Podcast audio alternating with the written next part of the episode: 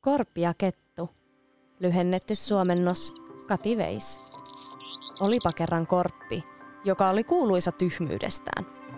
Eräänä päivänä se löysi ison juuston palan. Se lenteli ympärinsä ja esitteli juustoaan ylpeänä metsänväelle.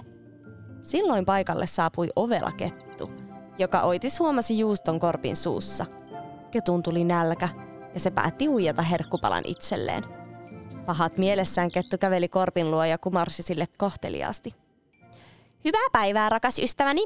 Kuinka kaunis sinä tänään oletkaan, kettu kehui. Korppi ja ketun puheet ilahduttivat. Se ei kuitenkaan voinut vastata ketulle mitään, sillä sillä hän oli juustonpala suussaan. Sinulla on kauniit pyrstösulat, jatkoi kettu kehumistaan. Korppi näytti entistä tyytyväisemmältä, mutta pysyi edelleen hiljaa.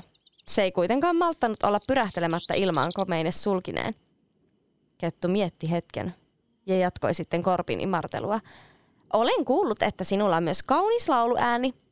Voi, jospa joskus saisin kuulla, kun sinä laulat. Nyt korppi oli kehuista niin mielissään, ettei se enää pystynyt olemaan hiljaa. Se halusi ylpeänä esitellä laulutaitoaan. Korppi avasi suunsa ja alkoi raakkua. Ja kuinka kävikään. Herkullinen juustonpala putosi suoraan ketun suuhun. Kettu nauroi ja hävisi metsään juustonpala vatsassaan. Kehuin korppia kauniiksi, mutta viisas se ei totisesti ole. Viisas ei nimittäin usko kaikkia, mitä hänestä sanotaan. Sen pituinen se.